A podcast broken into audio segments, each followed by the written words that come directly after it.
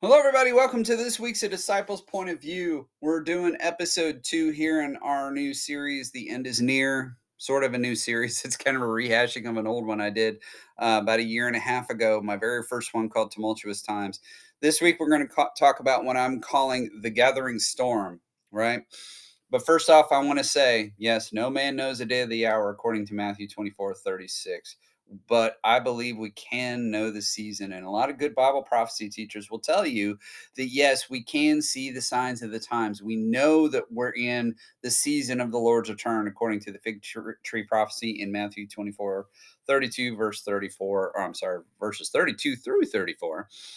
And basically, that's because Israel became a nation again in 1948 and they recaptured Jerusalem in 1967, as I explained in my tidbit on Thursday, last Thursday.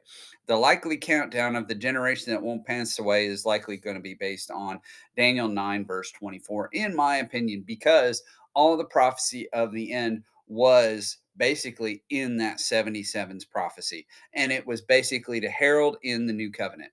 It was to herald in the new covenant. Daniel and Ezekiel were relative contemporaries. They were given their prophecies a little bit right around the same time. I believe Ezekiel was a little bit before Daniel.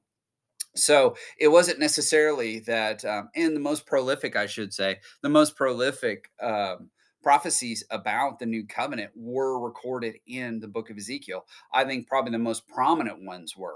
Uh, there's also one in Jeremiah, verse, uh, I'm sorry, chapter 31, verses 31 through 34, that basically echoed what Ezekiel was saying. And we have in First Chronicles 17 a prophecy about the Son of Man who would come, who would be God's son, who would be the one basically to bring in this new covenant.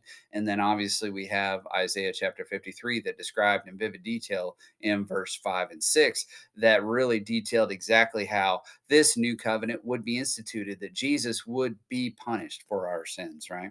So, what I want to talk about is basically everything that we see happening in our world right now now that brings about basically this time that is coming upon us that will be worse than all the horror movies in all of the world combined. And that won't really honestly be able to hold a candle to how horrific it's going to be. So, how do we know this is approaching? And I think the first thing is politics. And this isn't going to be about politics. That is not at all what I am suggesting. What I am suggesting is basically how the shift in politics and in the media's portrayal of politics is paving the way for an authoritarian world amongst the Western world, none the likes of which we have seen in our lifetime. Right. And that's basically how the political landscape in of itself is becoming more authoritarian in nature. Now, this could be just a big pendulum swing, but especially here in the United States, I don't want to get too partisan here, but one side is becoming a lot more favorable about authoritarian means than the other side. The other side wants to keep American traditions alive, American freedoms, freedom of speech, freedom of religion, et cetera, et cetera, et cetera.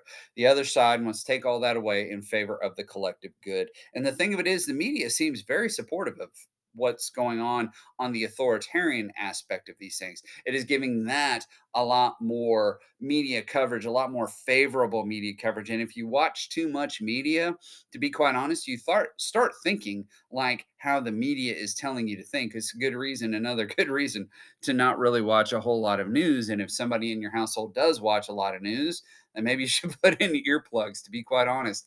And as uh, somebody very close to me always says, I always try to stay very clear of what's going on in the world because realistically speaking it's going to happen or not right? So it's like the, all this political stuff it's like it's going to happen or not. And if it's not affecting my immediate world my immediate future i really don't care and don't need to know about it right?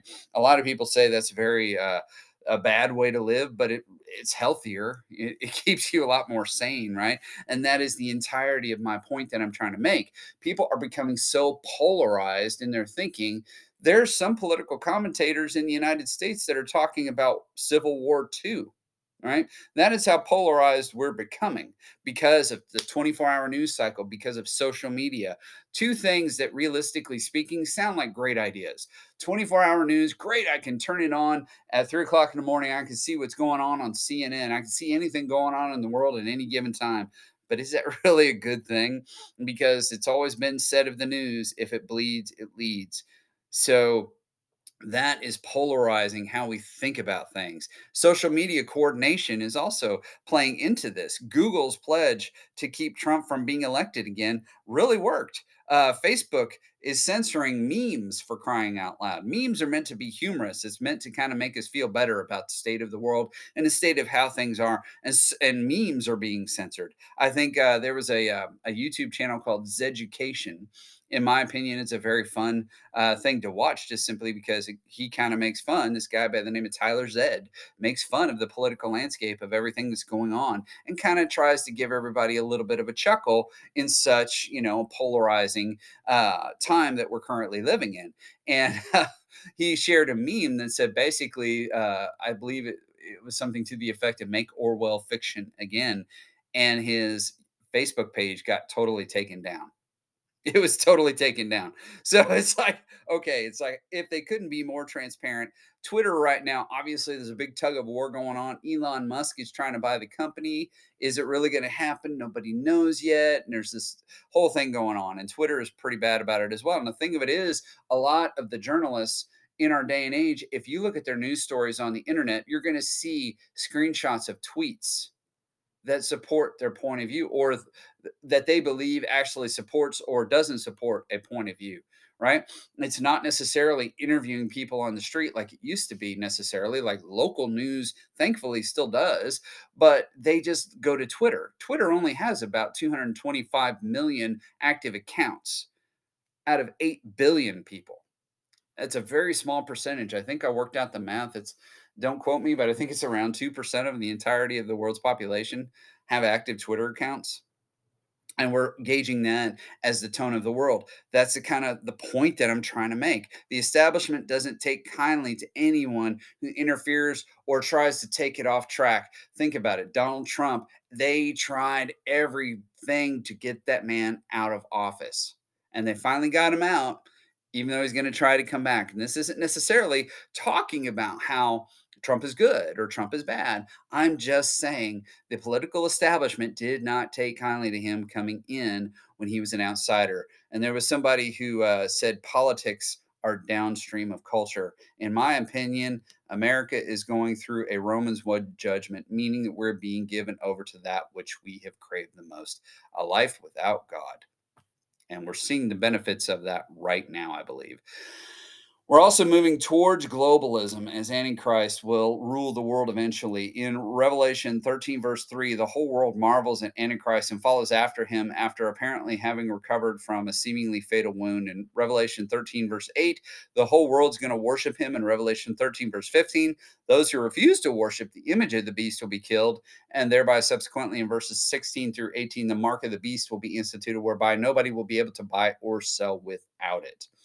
Okay. So that's what this whole authoritarian push is moving towards, ladies and gentlemen. It is going to be worldwide authoritarianism, right? Everybody is trying to sell it, though, as this is going to benefit everyone. Everybody will be on the same playing field. Nothing will be bad. Everything will be pro- provided for you. You'll own nothing and be happy. All right. That was something that was apparently released in 2016 by the World Economic Forum I think they're trying to distance themselves from that now. Uh, but I mean, the video's out there. You can go find it if you wish. The second thing that's really happening that is really polarizing in our world is a societal change, none the likes of which we've ever really seen before, at least in this country. So, probably from the inception of this country until around the 1950s, there was an ideal. There was a Judeo Christian ideal. It wasn't necessarily a Christian nation. We were a nation founded supposedly on freedom. We could do what we wanted, et cetera, and whatnot. Um, but since the 1960s, one pastor said the sexual revolution in the 1960s totally changed the landscape of America. And I believe he's totally right. Uh, according to Second Timothy 3, chapter 3, verses 1 through 9, within um, uh, basically everybody's just going to go from bad to worse. They're going to wax worse and worse and worse until the time of the end comes upon us. They're lovers of self, right?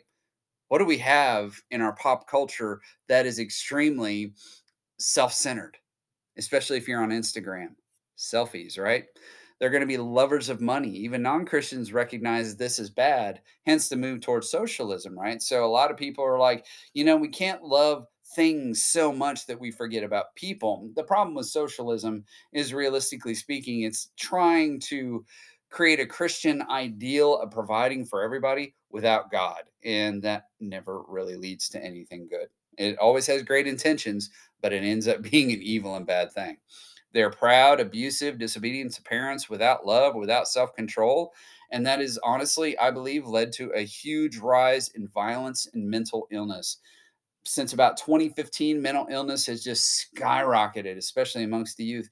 And I believe that's probably partially due to um, social media. It makes people compare each other and they only interact on social media. And so they don't know how to react to people in the real world. And it creates a whole host of problems, not of which is like bipolar disorders, depression, anxiety. Anxiety seemingly is huge amongst young people, unfortunately. And then we have such a thing called world wars. You never had that before. World War One, unfortunately, we have numbers for them now. World War One was considered the Great War, the war to end all wars. Right? The um, the League of Nations was created uh, to try to to keep that from happening again, but it only led to World War II Subsequently, the United Nations was formed to say, we can't let this happen again. And then we had the Cold War, where we almost nuked each other several times. As a matter of fact, apparently the Cuban Missile Crisis was likely one of the times we came the closest to nuclear war within that whole context of a Cold War and whatnot. But there's even after the post of uh, after the Cold War ended, we're still kind of worried about that. Look at the war in Ukraine. We're very, very trepidatious trying to get into that war because Russia still has nuclear weapons, right? And so other countries in the West have been very, very hesitant to get involved in that war, apart from simply just sending aid and monetary uh, supply to the nation of Ukraine to try to fight against Russia, right?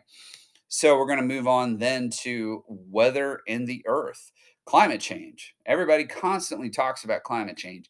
And I think it is probably a real deal, whether or not it's man made, whether or not it's God, whether or not it's just simply the earth, whether who knows exactly what the combination of is. It, honestly, it's probably a combination of all the above. I believe that God is utilizing it to especially bring about the end times, right? The fourth bowl judgment in Revelation 16, verse 8 people will be scorched by the sun, right? Now, granted, that's probably a supernatural occurrence at that time, but we're likely headed towards that. In relation to climate change, weather patterns are getting worse. We have 100 year events happening with more regularity. Earthquakes. In Matthew 24, verse 7 is where uh, Jesus talks about this. The USGS data does show a marked pattern of increase. There is a documentary called The Coming Convergence. Okay. I believe it's still available on Amazon Prime. So if you've got those streaming services, you can pull this up. And at about the 59 minute mark is where they bring up this data. And once they pulled all the data, put it together, they have a marked, massive increase in the 20th century of earthquakes. Okay. So God is not only trying to get our attention through politics, He's trying to get our attention through societal change. He's also trying to get our attention through weather and what's going on in the earth itself. Jesus blasted the religious leaders of his day because they could see the signs of the sky, but they could not interpret the signs of the times. And in some ways, ladies and gentlemen, God is giving us signs in the sky more than just an approaching thunderstorm more than just an approaching hurricane. He is showing us time and time and time and time again things are ramping up into something super not good, just to put it mildly. I've said it before all the horror movies in all of the world will not hold a candle to what's coming in the tribulation.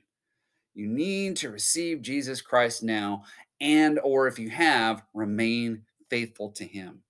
Now, I want to really say again how Israel is so key to this. The only reason we know the tribulation is seven years long, or the day of the Lord, I even said in uh, episode one of this new series that we should really be calling it the day of the Lord. In Amos chap- chapter 5, God says, Why do you look forward to the day of the Lord? It is not a time of joy, it is a time of doom and gloom and death. But it's there to bring Israel into the new covenant because they have largely rejected Jesus Christ as Messiah. This is meant to push them and drive them to receive Jesus and to make them the harbingers, or not the harbingers, but the the um, the heralds of the gospel of Jesus Christ. They are supposed to be the one preaching Yeshua HaMashiach, which would be Jesus Christ in Hebrew they should be preaching that to the world. They're the ones that are supposed to be the light of the world and the salt of the earth. But since they largely re- rejected Jesus Christ as Messiah, not completely, but they have to some degree, um, or to a large degree, that God did turn to the Gentiles to be the heralds of that gospel to the world. But there's coming a time when the last Gentile comes in, according to Romans chapter 11, it says that all of Israel will be saved. And not it's not necessarily a thing of all Israel is going to be saved and just poof, they're saved. It is going to be the ones that survive through the tribulation period, which according to Zechariah 13, verse 8, will only be about a third of them, unfortunately.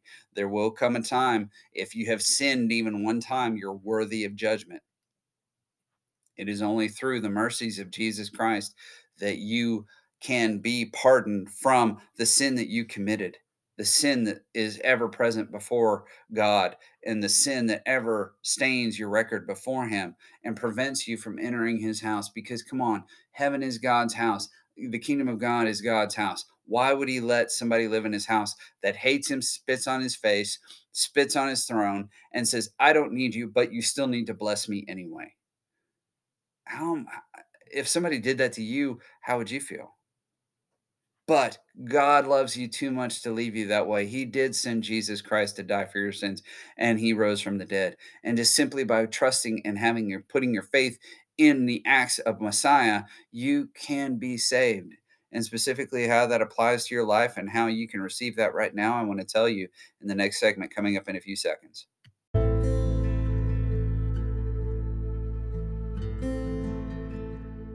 At this point in the podcast, I want to reach out to you. And if you have never done so, if you have never entered into a saving relationship with God through the Lord Jesus Christ, I want to invite you to do that today. All you need to do is believe. Believe that Jesus was who he said he was. He was God in the flesh.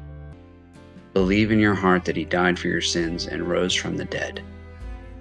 Confess him as Lord and the Bible says that you will be saved if you do that. If you truly believe in your heart that Jesus is who he said he was, and that he did exactly what he said he would do for you, you will be saved. It is simply that easy. A lot of people say prayer, prayer. And that's great to confess and put your mind and your heart and everything through a process, if you will, to be able to embody what's already taken place in your heart. By simply saying, Lord Jesus, I believe that you died for my sins. I believe in my heart that you were raised from the dead, and now I confess you as Lord. Please take control of my life, and I want to follow you for the rest of my days. In Jesus' name I pray. Amen. That's all you need to do, and your life will change your life will change, not necessarily materially, not necessarily in terms of the world, but your life will change as far as your relationship with God. And you can know for certain that you're saved. The Apostle John wrote that when he was penning First John. He says, I write these things to you that you may know that you have eternal life. Not that you can hope, not that you can wonder, but that you can know. Ephesians 2, verses 8 and 9 says, For it is by grace you have been saved through faith. This is not of yourselves, it is the gift of God, not by works, so that no one can boast.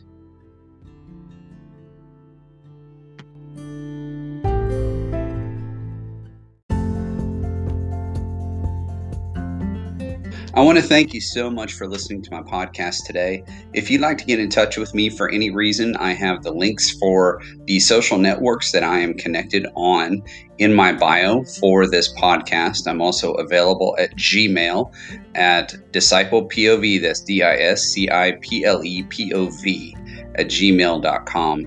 If you have anything that you would like to convey to me, such as something you agree with, something you don't, or anything else, or if you did receive the Lord Jesus Christ into your life, I'd love to hear from you today and to assist you on your new eternal journey.